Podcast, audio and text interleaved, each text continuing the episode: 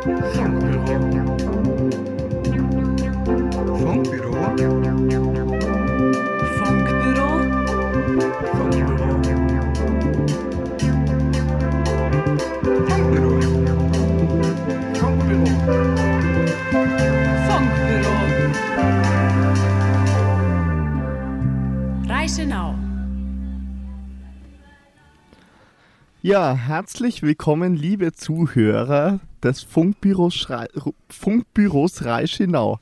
Wir senden heute wieder live aus unserem roten Funkbus. Äh, leider hat uns das Wetter etwas einen Strich durch die Rechnung gemacht, sodass momentan nicht so viele Leute auf unserem Rathausplatz sind. Aber wir im Funkbus sind natürlich im Trocknen und liefern euch heute wieder eine Show der Superlative. Und auch die Acts, die heute Abend angekündigt waren, spielen ganz normal. Ähm, zuerst wird uns Miss Mabel mit deutschen Schlagern verwöhnen. Und später wird dann Salvatore E. Rosario mit deutsch-italienischem Schlager ähm, unsere Ohren verwöhnen. Ja, und ähm, zuvor haben wir noch ein, äh, ein sehr ernstes Thema, ähm, das wir gerne mit euch teilen würden. Es geht um Brustkrebs. Und hierfür haben wir ähm, die Fischermännes Töchter eingeladen, die Franzi und die. die Franzi und die Lena. Und auch Fischermännes Frau, die Uli, ist heute am Start. Herzlich willkommen. Hallo und danke, dass wir nochmal hier sein dürfen. Hallo. Wir starten jetzt gleich mit unserer Frequenzübernahme. Frequenzübernahme.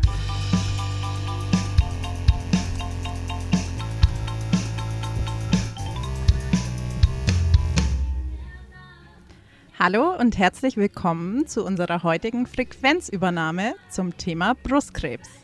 Ich bin die Lena und ich sitze heute mit zwei anderen Frauen hier im Funkbus.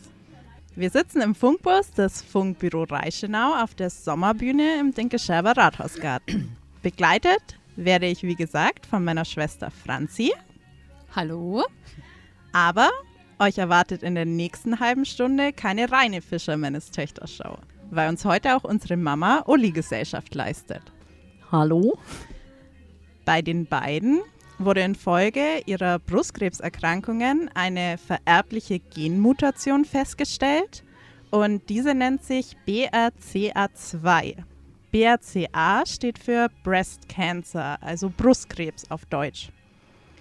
Bevor Mama und Franzi euch in mehr Detail über ihre Diagnose und den anschließenden Behandlungsverlauf erzählen werden, erkläre ich euch in Kürze, welche Veränderung eine solche Mutation für das Brustkrebsrisiko ausmacht. Zusätzlich habe ich einige Fakten über Brustkrebs im Allgemeinen mitgebracht, der auch mich und jede andere Person ganz ohne diese diagnostizierte Mutation betreffen kann. Brustkrebs ist nämlich die zweithäufigste Krebsart und macht fast 12 Prozent der Fälle weltweit aus, hinter Lungenkrebs. Zusätzlich können, was viele nicht wissen, auch Männer betroffen sein. Das Risiko im Allgemeinen steigt mit dem Alter. In der Normalbevölkerung und vor allem unter Frauen ist das Risiko schon sehr hoch. Eine von acht Frauen bekommt in ihrer Lebzeit Brustkrebs. Ist man Trägerin des BRCA2-Gens, hat man aber eine bis zu 70-prozentige Wahrscheinlichkeit. Besonders hier ist es wichtig, früh einen Tumor zu erkennen. In Deutschland gibt es verschiedene Stufen der Vorsorge. Die Früherkennung wird von den gesetzlichen Krankenkassen altersabhängig übernommen. Bei Frauen zwischen 30 und 49 Jahren wird die Brust regelmäßig abgetastet und Form und Größe der Brustwarzen kontrolliert. Bei Frauen zwischen 50 und 69 Jahren wird zusätzlich zu dieser jährlichen Tastuntersuchung alle zwei Jahre per Brief zum Mammographie-Screening eingeladen. Die Franzi wird euch jetzt mal ganz kurz erklären, wie so eine Mammographie denn eigentlich abläuft. Ähm, eine Mammographie ist eigentlich ganz ähm, knapp erklärt ähm, ein Röntgen der Brust. Das heißt, die, ähm, die Brust, die untersucht werden soll, wird zwischen zwei Glasplatten etwas flach gedrückt und fixiert und ähm, dann wird eine Röntgenaufnahme der Brust gemacht. Und so können eben Tumore oder irgendwelche Veränderungen in der Brust erkannt und diagnostiziert werden. Genau. Ähm, nicht nur altersabhängig wird die Früherkennung angepasst, sondern auch nach erblicher Vorbelastung. In einer Familie mit gehäuftem Brustkrebsaufkommen in jungem Alter oder mit dieser schon genannten genetischen Veränderung im BRCA1 oder 2-Gen verändert sich dann das Vorsorgeschema. Nochmal in Kürze, BRCA1 und 2 heißen die bisher bekannten Brustkrebsgene. Die trägt jeder Mensch in sich. Aber nur wenn diese mutieren, vervielfacht sich dann das Risiko, an Brustkrebs zu erkranken. Die Veranlagung dazu kann eben innerhalb der Familie weitervererbt werden, mit 50-prozentiger Wahrscheinlichkeit. Hat man dieses Gen in der Familie, kann man schon ab dem 25. Lebensjahr alle sechs Monate zu dieser Tast- und Ultraschalluntersuchung und zum Kernspind. Man darf dann auch schon ab dem 40. Lebensjahr zur Mammographie. Was aber neben dieser gesetzlichen äh, Früherkennung der Brustkrebsvorsorge bei Ärztinnen sehr wichtig ist, ist das eigene Abtasten der Brust. Hierzu werden wir euch in den Show Notes zu unserer Radioshow ein paar hilfreiche Links mitteilen, weil natürlich etwas schwierig ist, wie man zu erklären, ohne auch irgendwelche Bilder oder Videos dazu zu haben. Deswegen könnt ihr, wenn euch das interessiert, daran im Nachhinein mal in unsere Links reinschauen. Wichtig ist es, ja, auch wenn man sich die Geschichte von Franzi und meiner Mama, der Uli, anschaut. Die werden euch jetzt eben mal in Kürze erklären, wie das bei ihnen so abgelaufen ist.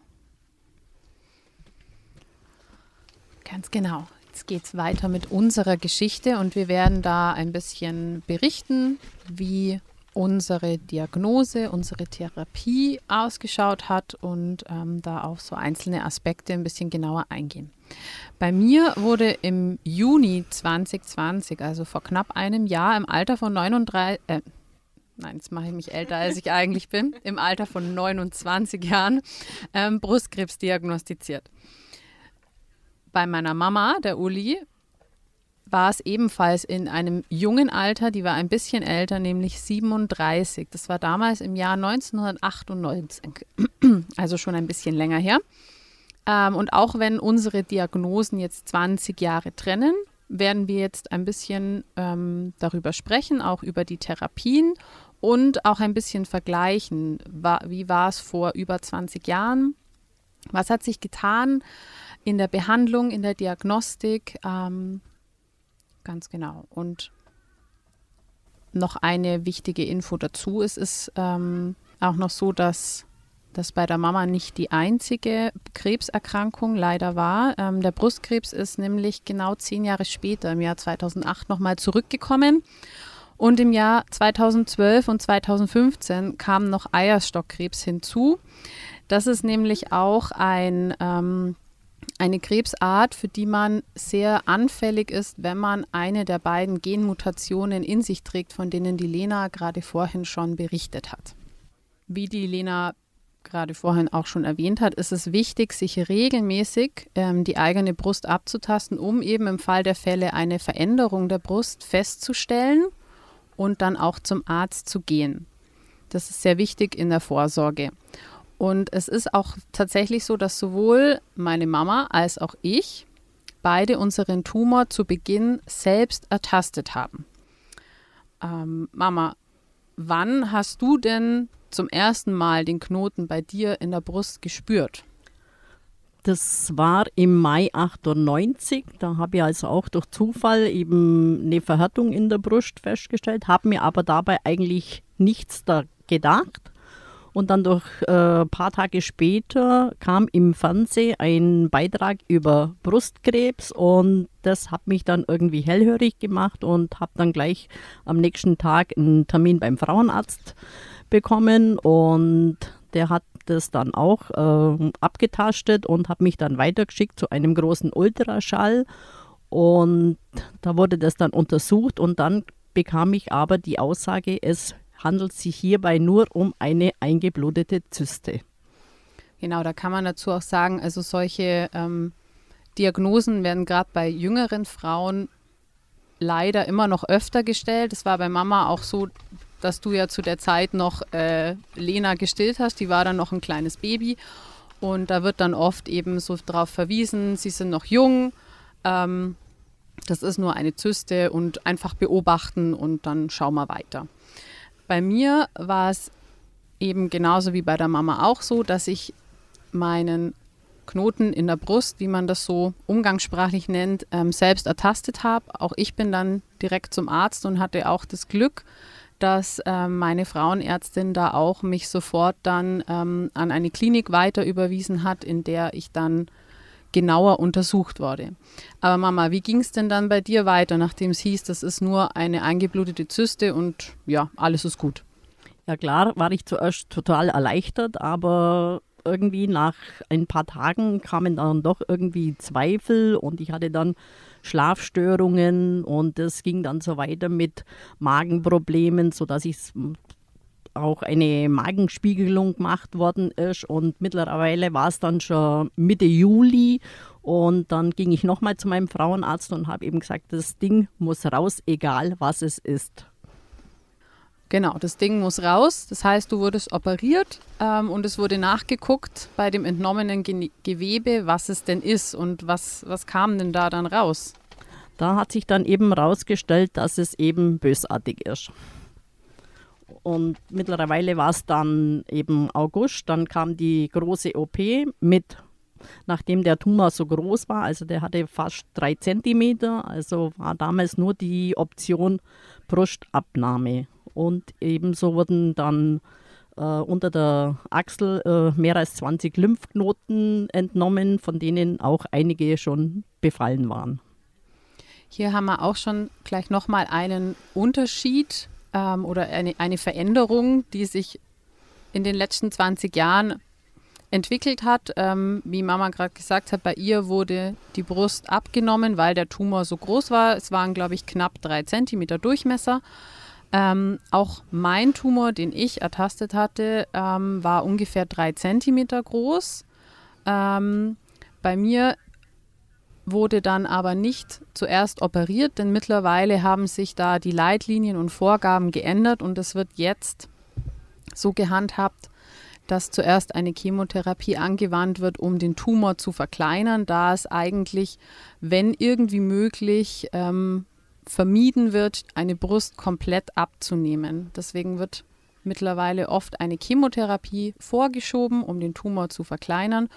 und dann die Möglichkeit zu haben, brusterhalten zu operieren. Das heißt, dass wirklich nur das, der Tumor und das Gewebe drumherum entfernt wird, um die Brust so weit wie möglich noch erhalten, äh, zu erhalten. Nach deiner OP, Mama, ging es ja dann bei dir weiter mit der sogenannten ähm, Chemotherapie. Das wird, denke ich, jeder sofort im Kopf haben, dieses Wort, wenn er das wenn er an Krebs denkt, Chemotherapie ist so eine der gängigsten Arten, um eine Kre einen Krebs zu behandeln. Ähm, bei einer Chemotherapie ist es in den meisten Fällen so, dass ähm, man Infusionen bekommt mit den verschiedenen Medikamenten.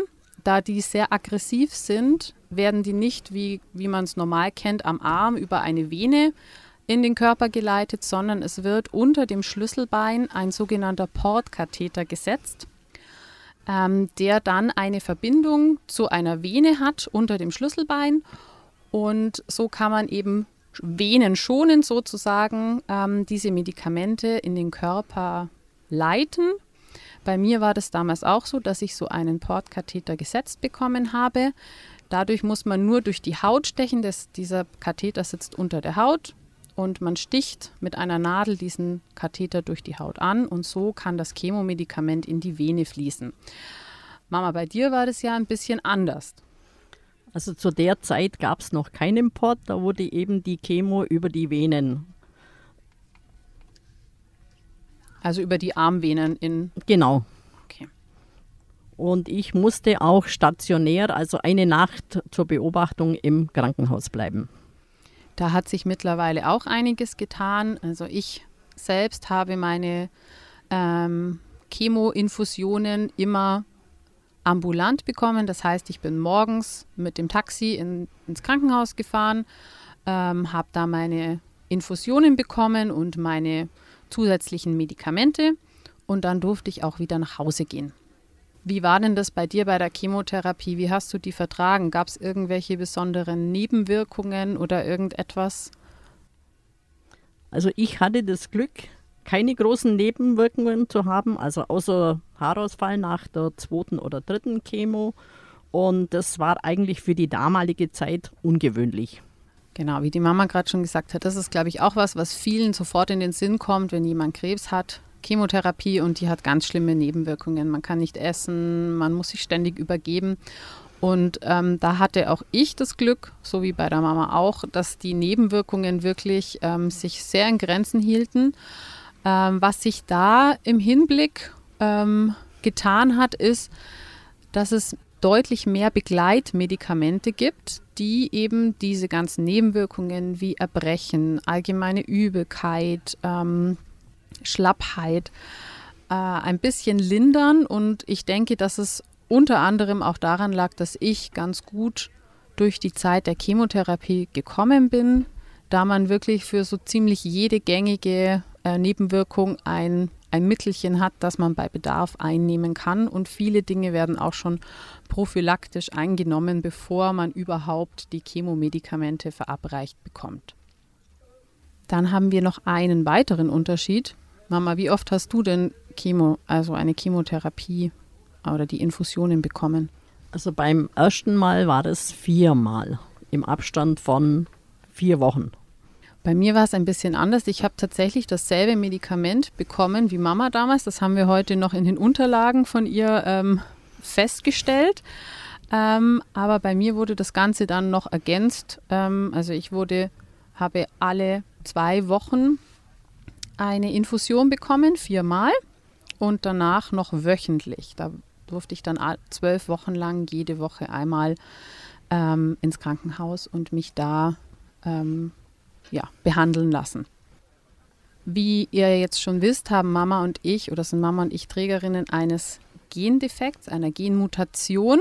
Aufgrund dieser Genmutation haben wir natürlich ein erhöhtes Risiko zu erkranken. Aus diesem Grund gab es bei meiner OP ein bisschen ein anderes Vorgehen, wie ich vorhin schon erwähnt habe. Also eigentlich wird meist brusterhaltend operiert, wenn es irgendwie möglich ist, um ähm, bei mir das Risiko zu verringern, dass ich noch einmal erkranke, wurde bei mir in beiden Brüsten das ähm, Brustgewebe entnommen, also sie wurden quasi ausgehöhlt und durch Implantate ersetzt, aus Silikonimplantate. Sieht optisch eigentlich fast genauso aus wie vorher, wenn man die Narben nicht sieht und ähm, ja, war eigentlich relativ schnell erledigt sozusagen. Es war nämlich nur eine OP nötig, um das Gewebe zu entfernen und die Implantate zu platzieren. Mama, gab es so eine Möglichkeit damals vor 23 Jahren denn auch schon? War das irgendwie ein Thema für dich oder bei dir? Es wurde angesprochen, aber es wäre eine sehr oder mehrere OPs gewesen. Also es wäre jetzt die äh, Tumor entfernt worden. Danach hätte ich in eine Spezialklinik müssen. Da wäre eben in, in der ersten OP das Gewebe entfernt worden und ein sogenannter Expander eingesetzt worden und dann später in einer zweiten OP dann das Implantat eingesetzt. Und es war damals dann auch keine, keine Option für dich in dem Fall? Nein, Ja, ist verständlich. Ist ja immer so, so eine Operation, ist immer ein, ein Eingriff. Und ähm, ich fand schon eine ziemlich krass. Und wenn man sich dann denkt, das müssen mindestens zwei oder das sind mindestens zwei nötig, ähm, ja, dann überlegt man sich das nochmal. Aber man sieht, es hat sich viel getan und das ist auch wirklich ähm, sehr, sehr gut, dass man als Brustkrebspatientin ähm, da mittlerweile viele Möglichkeiten hat, sich behandeln zu lassen und ähm, auch immer noch weiter geforscht wird auf diesem Gebiet. Da ähm, können wir wirklich froh sein. Nichtsdestotrotz ist es natürlich wichtig, sich als Frau, egal wie alt man ist, regelmäßig abzutasten, denn Brustkrebs kennt leider kein Alter. Auch sehr junge Frauen können erkranken, die noch deutlich jünger sind als 29. Das ist leider keine Seltenheit mehr und ähm, ja, deswegen mein Appell an alle da draußen, tastet euch regelmäßig ab, einmal im Monat, so lernt ihr eure Brust gut kennen und könnt sofort eine Veränderung feststellen. Denn ja, schon eine kleine Veränderung kann im schlimmsten Fall ein Tumor sein und je früher man den erkennt, desto besser. Ja, dann sind wir schon am Ende unseres ersten Teiles angekommen. Draußen auf der Bühne wird auch schon äh, aufgebaut. Es füllt sich langsam. Ihr werdet später in der Umbaupause zwischen dem ersten und zweiten Act noch ein Interview zu hören bekommen. Von wem wird es denn sein? Ähm, und zwar sind das zwei Mädels, die ich da interviewt habe. Die nennen sich das Busenkollektiv. Die beiden ähm, haben sich über Instagram gefunden, sind beide auch am Brustkrebs erkrankt und ähm, haben eine Art Selbsthilfegruppe ins Leben gerufen, aber eben in einer besonderen Art. Was das genau sein wird, das werden wir euch dann nachher oder das werden Sie euch dann nachher noch erzählen. Und jetzt würde ich mal sagen, zur Einstimmung auf den heutigen Abend hören wir uns doch gleich mal einen schönen italienischen Schlager an. Viel Spaß mit Vino Rosso von Roy Bianco und die Abronzati Boys.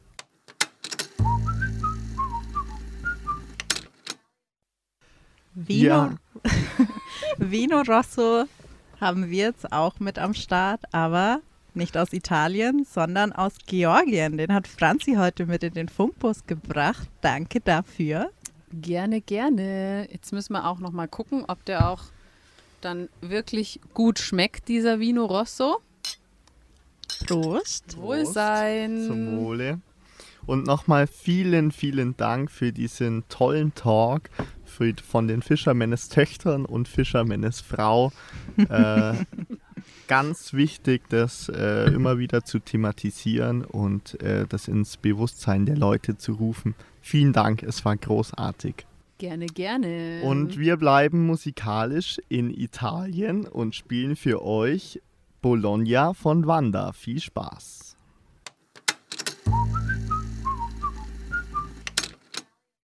Ja, und bei uns hat sich bereits Miss Mabel auf der Bühne eingefunden und spricht bereits ihre ersten Worte zum Publikum. Und wir werden jetzt auch umswitchen und wünschen euch viel Vergnügen bei der Show von Miss Mabel.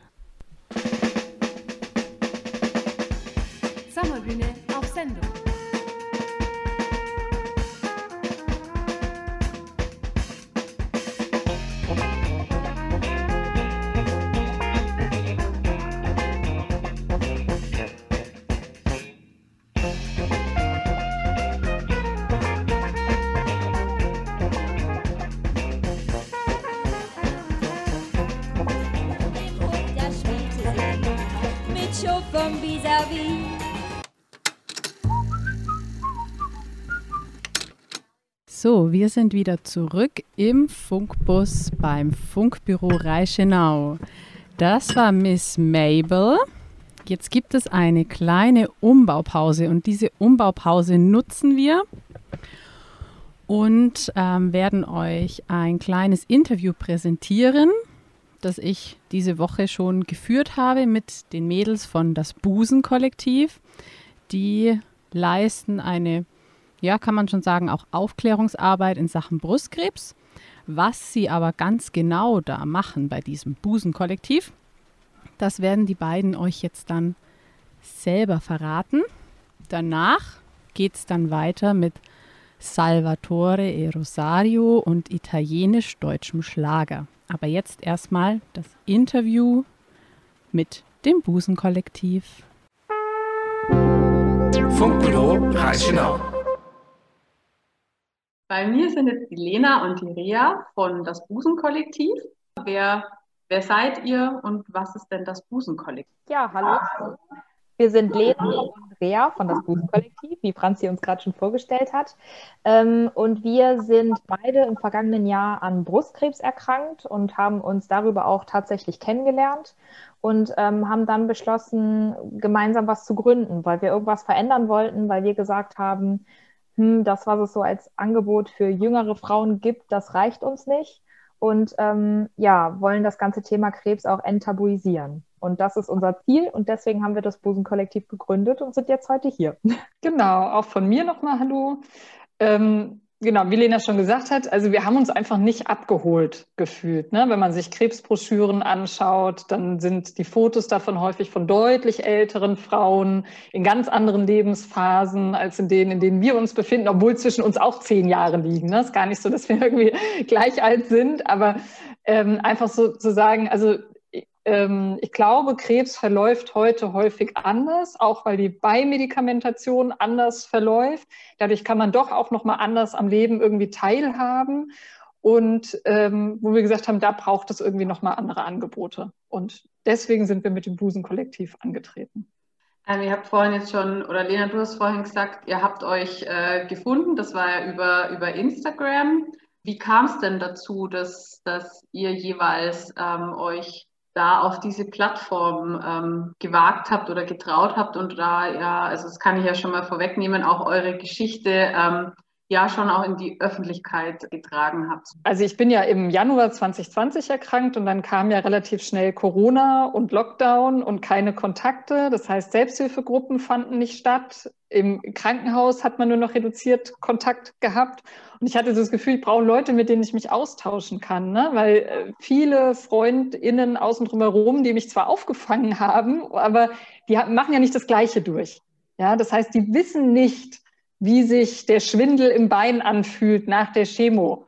Ja, oder wie sich das anfühlt, wenn, wenn im Mund plötzlich alles offen ist oder sonst irgendwas. Oder wie sich das anfühlt, wenn man wirklich ohne Augenbrauen in den Spiegel schaut.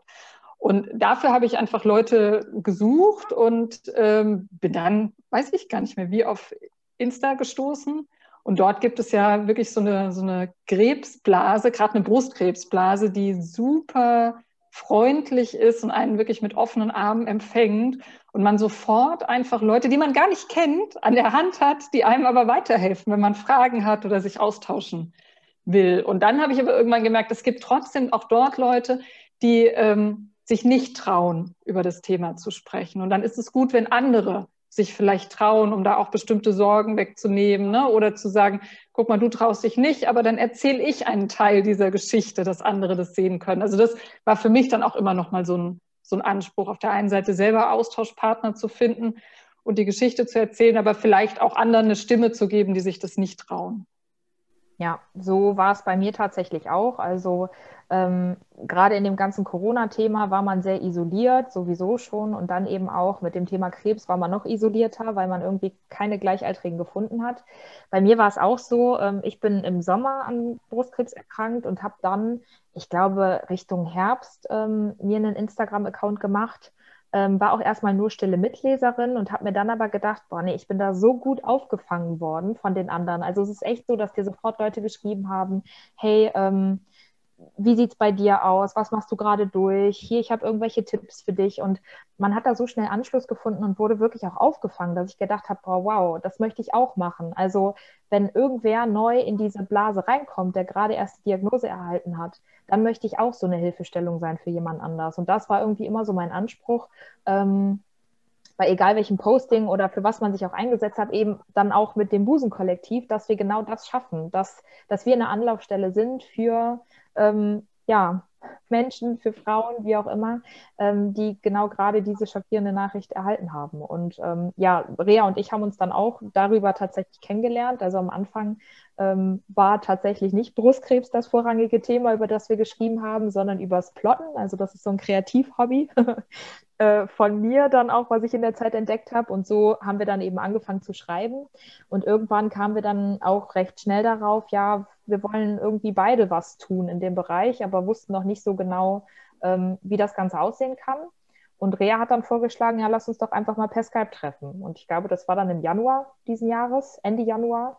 Und ähm, im April haben wir dann final wirklich das Busenkollektiv gegründet und vorher uns auch schon per, weiß ich nicht wie vielen Skype-Meetings zusammen telefoniert, was wir nicht alles machen können. Ähm, genau. Und seitdem läuft's und äh, wir freuen uns total, dass wir schon so viel, so viele Frauen erreichen konnten. Ihr habt äh, die Titty Talks ins Leben gerufen. Jetzt wird sich äh, der ein oder andere fragen, hä, was ist denn das? Ähm, vielleicht könnt ihr mal kurz ähm, ja, erzählen, was sind die Titty Talks, was passiert da und wie seid ihr überhaupt auf die Idee gekommen, die ins Leben zu rufen? eine Online-Plattform, so wie Rea eben auch schon gesagt hat, uns hat wirklich eine Selbsthilfegruppe gefehlt. Irgendwas, wo man sich mit anderen austauschen kann, ähm, aber auch so viel mehr als nur eine Selbsthilfegruppe. Also wir wollen nicht, dass nur die negativen Ge Sachen angesprochen werden, sondern gleichermaßen kann auch alles drumherum angesprochen werden. Also wenn eine ähm, Brustkrebsbetroffene sagt, so, ich gehe jetzt heute mal online virtuell in diesen Titty Talk rein und ich habe aber gar keine Lust, über das Thema Krebs zu sprechen, dann gibt es auch Möglichkeiten, über andere Dinge sich auszutauschen. Das war uns auch ganz, ganz wichtig, weil wir sind ja so viel mehr als nur die Diagnose. Also es ist, natürlich dreht sich viel um das Thema Krebs, aber es gibt ja auch noch so viel mehr. Ähm, und das Ganze ist aufgebaut, also das ist so ein Online-Board quasi, so eine virtuelle Plattform, wo man verschiedene ähm, Themen reinsetzen kann. Und da können sich dann eben die Frauen mit so einem Icon drüber bewegen und sich dann in Zweiergruppen, Vierergruppen, Sechsergruppen, wie auch immer austauschen. Zu Themen, die sie vorschlagen, aber auch zu allem anderen. Genau, und uns war es dabei dann auch wirklich wichtig zu sagen, also wir haben uns zwar über Instagram kennengelernt und da gibt es diese große Brustkrebsblase, aber letztendlich ist es an vielen Stellen doch anonym. Ne? Das läuft ja so, du zeigst ein Foto, du schreibst irgendwie einen Text und es reagieren irgendwie Leute drauf, aber dass du wirklich miteinander ins Gespräch kommst und dass du dich siehst, dass du die Mimik siehst beim Gespräch, dass du da sich irgendwie so austauschst, haben gesagt, da gibt es nichts und da wäre es schön, was entgegenzusetzen und quasi das, was bei Instagram angefangen hat bei vielen Frauen, das nochmal auf eine persönlichere Ebene zu heben und da nochmal für mehr Vernetzung zu sorgen. Also das ist so, so eine Idee dahinter. Ähm, dann war es für uns natürlich auch die Idee, das war quasi ja das erste Produkt des Busenkollektivs oder diese, das erste Angebot, um mal zu gucken, taugt es überhaupt? Haben die Leute überhaupt Lust auf das Busenkollektiv? Haben die überhaupt Lust darauf, über Brustkrebs mal anders zu reden. Also ne, auch der, der Name Titty Talk, der ist natürlich, ist ja vielen auch ein Dorn irgendwie im Auge oder im Ohr. Der ist, ist mit einem ironischen Augenzwinkern gemeint, klar, weil wir sagen, Krebs wollen wir nicht mehr verstecken. Das ist ein Teil unseres Lebens und damit müssen wir klarkommen, damit müssen aber auch alle anderen klarkommen. Und dann, dann muss man das an manchen Stellen einfach offensiv und in bunt und in Farbe und laut vor sich hertragen. Ja, und deswegen dann eben auch so Namen wie das Busenkollektiv oder die Titi Talks. Ähm, Genau. Und dann haben wir die eben erstmal quasi heimlich getestet mit ein paar Leuten, die wir eingeladen haben. Und als wir dann gemerkt haben, das funktioniert ganz gut, so wie wir uns das gedacht haben vom Konzept her, dann haben wir jetzt eben angefangen, die alle paar Wochen öffentlich zu machen. Und wer möchte, kann sich einfach anmelden. Themen gehen beispielsweise von verschiedene OP-Möglichkeiten oder Krebs und Kinder über vielleicht auch Kinderwunsch oder äh, Finanzen. Also wir haben Themen von bis, die werden immer von den oder meist von den Frauen vorgeschlagen. Und es gibt eben dann auch noch so einen speziellen Bereich, der Küchenbereich, ähm, wo man sich zu allem anderen austauschen kann, worauf man gerade Lust hat. Ja, äh, Maria, du hast es gerade schon äh, erwähnt. Das war ja so, die Titty Talks waren jetzt euer erstes Baby sozusagen, das erste Projekt. Äh, aber es gibt ja mittlerweile noch viele oder schon ein paar weitere ähm, Sachen, die ihr ähm, ja so anbietet also wir haben gestartet, ähm, nachdem wir die Titty Talks ins Leben gerufen haben, mit Postkarten, weil wir gesagt haben, ähm, so eine Zeit übersteht man nur mit guten Busenfreundinnen an seiner Seite und wie das Busenkollektiv eben auch Busenfreundinnen mit so einem Doppel-U geschrieben. Und äh, da haben wir dann Postkarten ähm, in den Verkauf gebracht. Und die Postkarten, die Besonderheit ist da. Ähm, also es ist ein ganz schlichtes Design, da steht dann Busenfreundin und ähm, je nachdem, ob man operiert ist, ob man nicht operiert ist, ähm, ist dann beispielsweise das eine U mal eine Narbe oder beide U's sind eine Narbe oder wie auch immer. Ähm, genau, das sind die Postkarten, die haben wir dann ins Leben gerufen. Und der nächste Schritt waren dann unsere Etappenkarten. Genau, die Etappenkarten sind im Prinzip auch in Postkartenform und sollen die einzelnen Etappen der Akuttherapie an, also abbilden. Weil wir gesagt haben, das hat uns so häufig gefehlt ne, während der Akuttherapie, dass man diese einzelnen Etappen aber auch nochmal so richtig feiern kann oder dass man sie auch nochmal reflektieren kann, dass man nochmal bestimmte Punkte sich notieren kann. Und dann haben wir jetzt diese Etappenkarten entwickelt, wo man sagen kann, okay, wie lief denn die Diagnose ab? Was habe ich da noch für Gedanken dazu? Was möchte ich mir gerne dazu aufschreiben? Vielleicht an Dingen, die nicht so schön waren, aber vielleicht auch an Dingen, die dann ganz gut gelaufen sind ähm, oder was ist bei der OP noch passiert.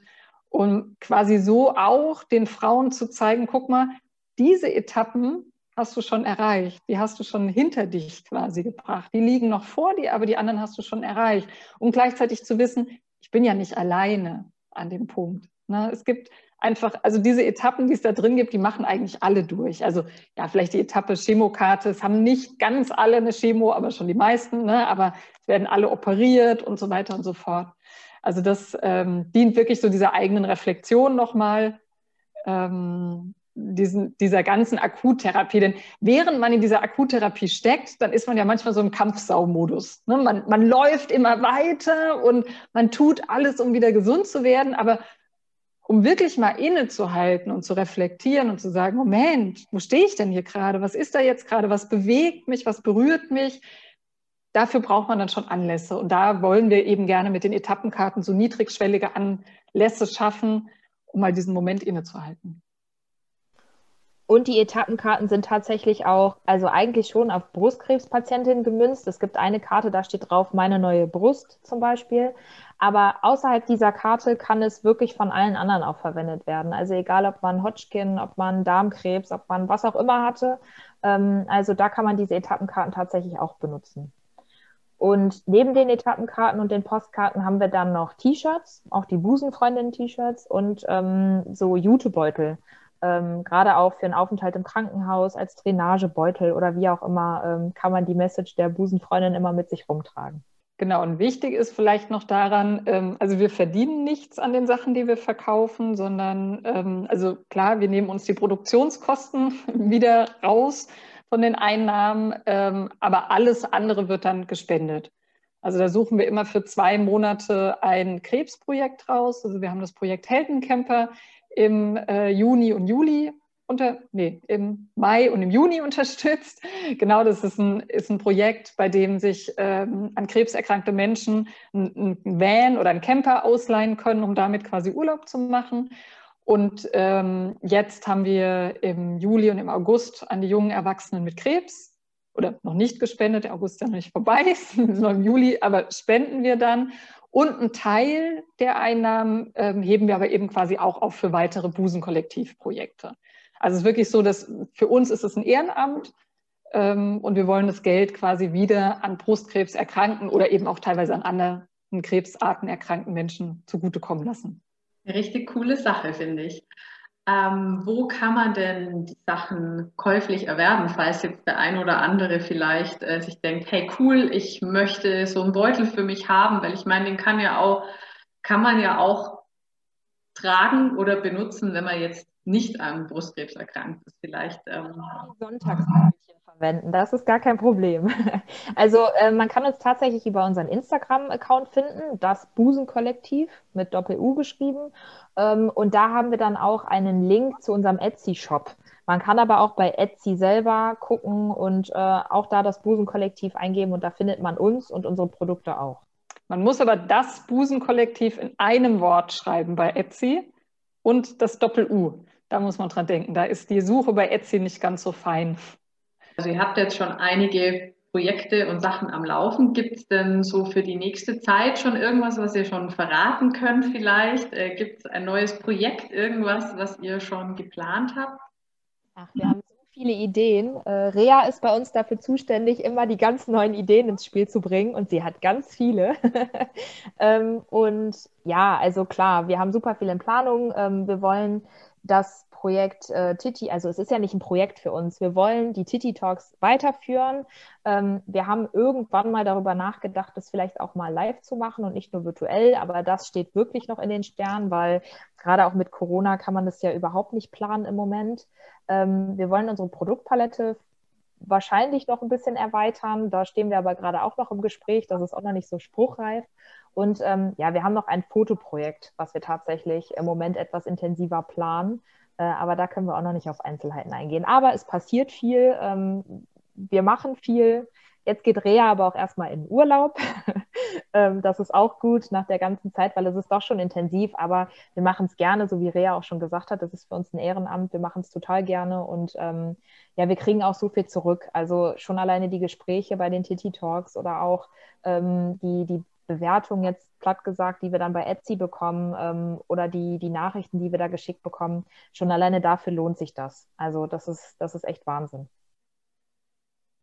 Ja, dass einfach genau das passiert, ähm, was wir so als Anspruch an uns hatten ne? auf, auf Instagram, dass wirklich Frauen schreiben, sagen, Mensch, ich bin jetzt hier ganz neu, aber jetzt bin ich auf euch gestoßen und total klasse. Ich war direkt bei dem Titty Talk dabei, habe Leute kennengelernt, mit denen tausche ich mich jetzt noch aus und so. Das ist einfach, also das, das ist ja der größte Lohn, ja, wenn genau das funktioniert, dass man da Frauen zusammenbringt, dass Busenfreundschaften entstehen im wahrsten Sinne des Wortes und sich einfach niemand alleine fühlt mit dieser Scheißkrankheit, ja, die einen ja so oft wirklich im Regen stehen lässt, ja, die, die dafür sorgt, dass man sich selbst nicht mehr so gut erkennt, dass man ähm, mit dem eigenen Körper hadert, dass es im Alltag schwieriger ist und dann aber zu sagen, hey, ich bin nicht alleine, auch wenn, wenn es ungewöhnlich ist, dass ich vielleicht in meinem Alter Krebs habe oder die Krebsart irgendwie so und so ist, aber ich bin nicht alleine, da gibt es ganz, ganz viele und ich weiß, wo ich die finden kann. Das finde ich einfach großartig.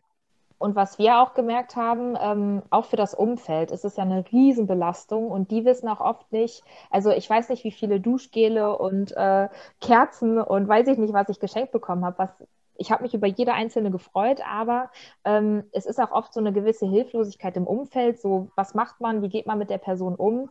Und ähm, diese Etappenkarten sind ja nicht nur beispielsweise dafür da oder die Postkarten, dass eine Krebsbetroffene die kauft für sich oder für die Freundin, sondern es kann auch gleichermaßen jemand, der nicht betroffen ist, sondern der vielleicht jemanden, eine Freundin hat, die betroffen ist oder die eigene Mutter. Wir hatten jetzt gerade eine Nachricht von einer, die gesagt hat, hey, ich habe meiner Mama die Etappenkarten gekauft und die hat sich so, so sehr darüber gefreut. Ähm, dafür wollten wir halt auch ein Angebot schaffen und das ist genau das, was gerade angenommen wird und da freuen wir uns echt super drüber. Ja, richtig cool, was ihr ähm, da so alles auf die Beine gestellt habt. Und äh, ja, ich bin auch schon selber sehr gespannt, wie es mit dem Busenkollektiv weitergeht. Ähm, darf man ja noch einiges erwarten, da freue ich mich schon drauf. Sehen wir uns dann auch mal live. Ja, das wäre richtig super. Und das ist jetzt auch gleich noch meine, meine letzte Frage an euch. Es ging ja jetzt ganz viel um virtuell und Online-Treffen. Ähm, wie ist es denn bei euch beiden? Habt ihr euch jetzt eigentlich schon mal in echt getroffen oder ist es bisher nur beim virtuellen geblieben oder am Telefon? Tatsächlich äh, nur virtuell, aber man mag gar nicht glauben. Also ich schreibe mit niemandem so viel WhatsApp-Nachrichten und schicke Sprachnachrichten hin und her wie mit Rea. Äh, also wir sind da wirklich im täglichen Austausch, weil hier nochmal was organisiert werden muss oder da oder dort.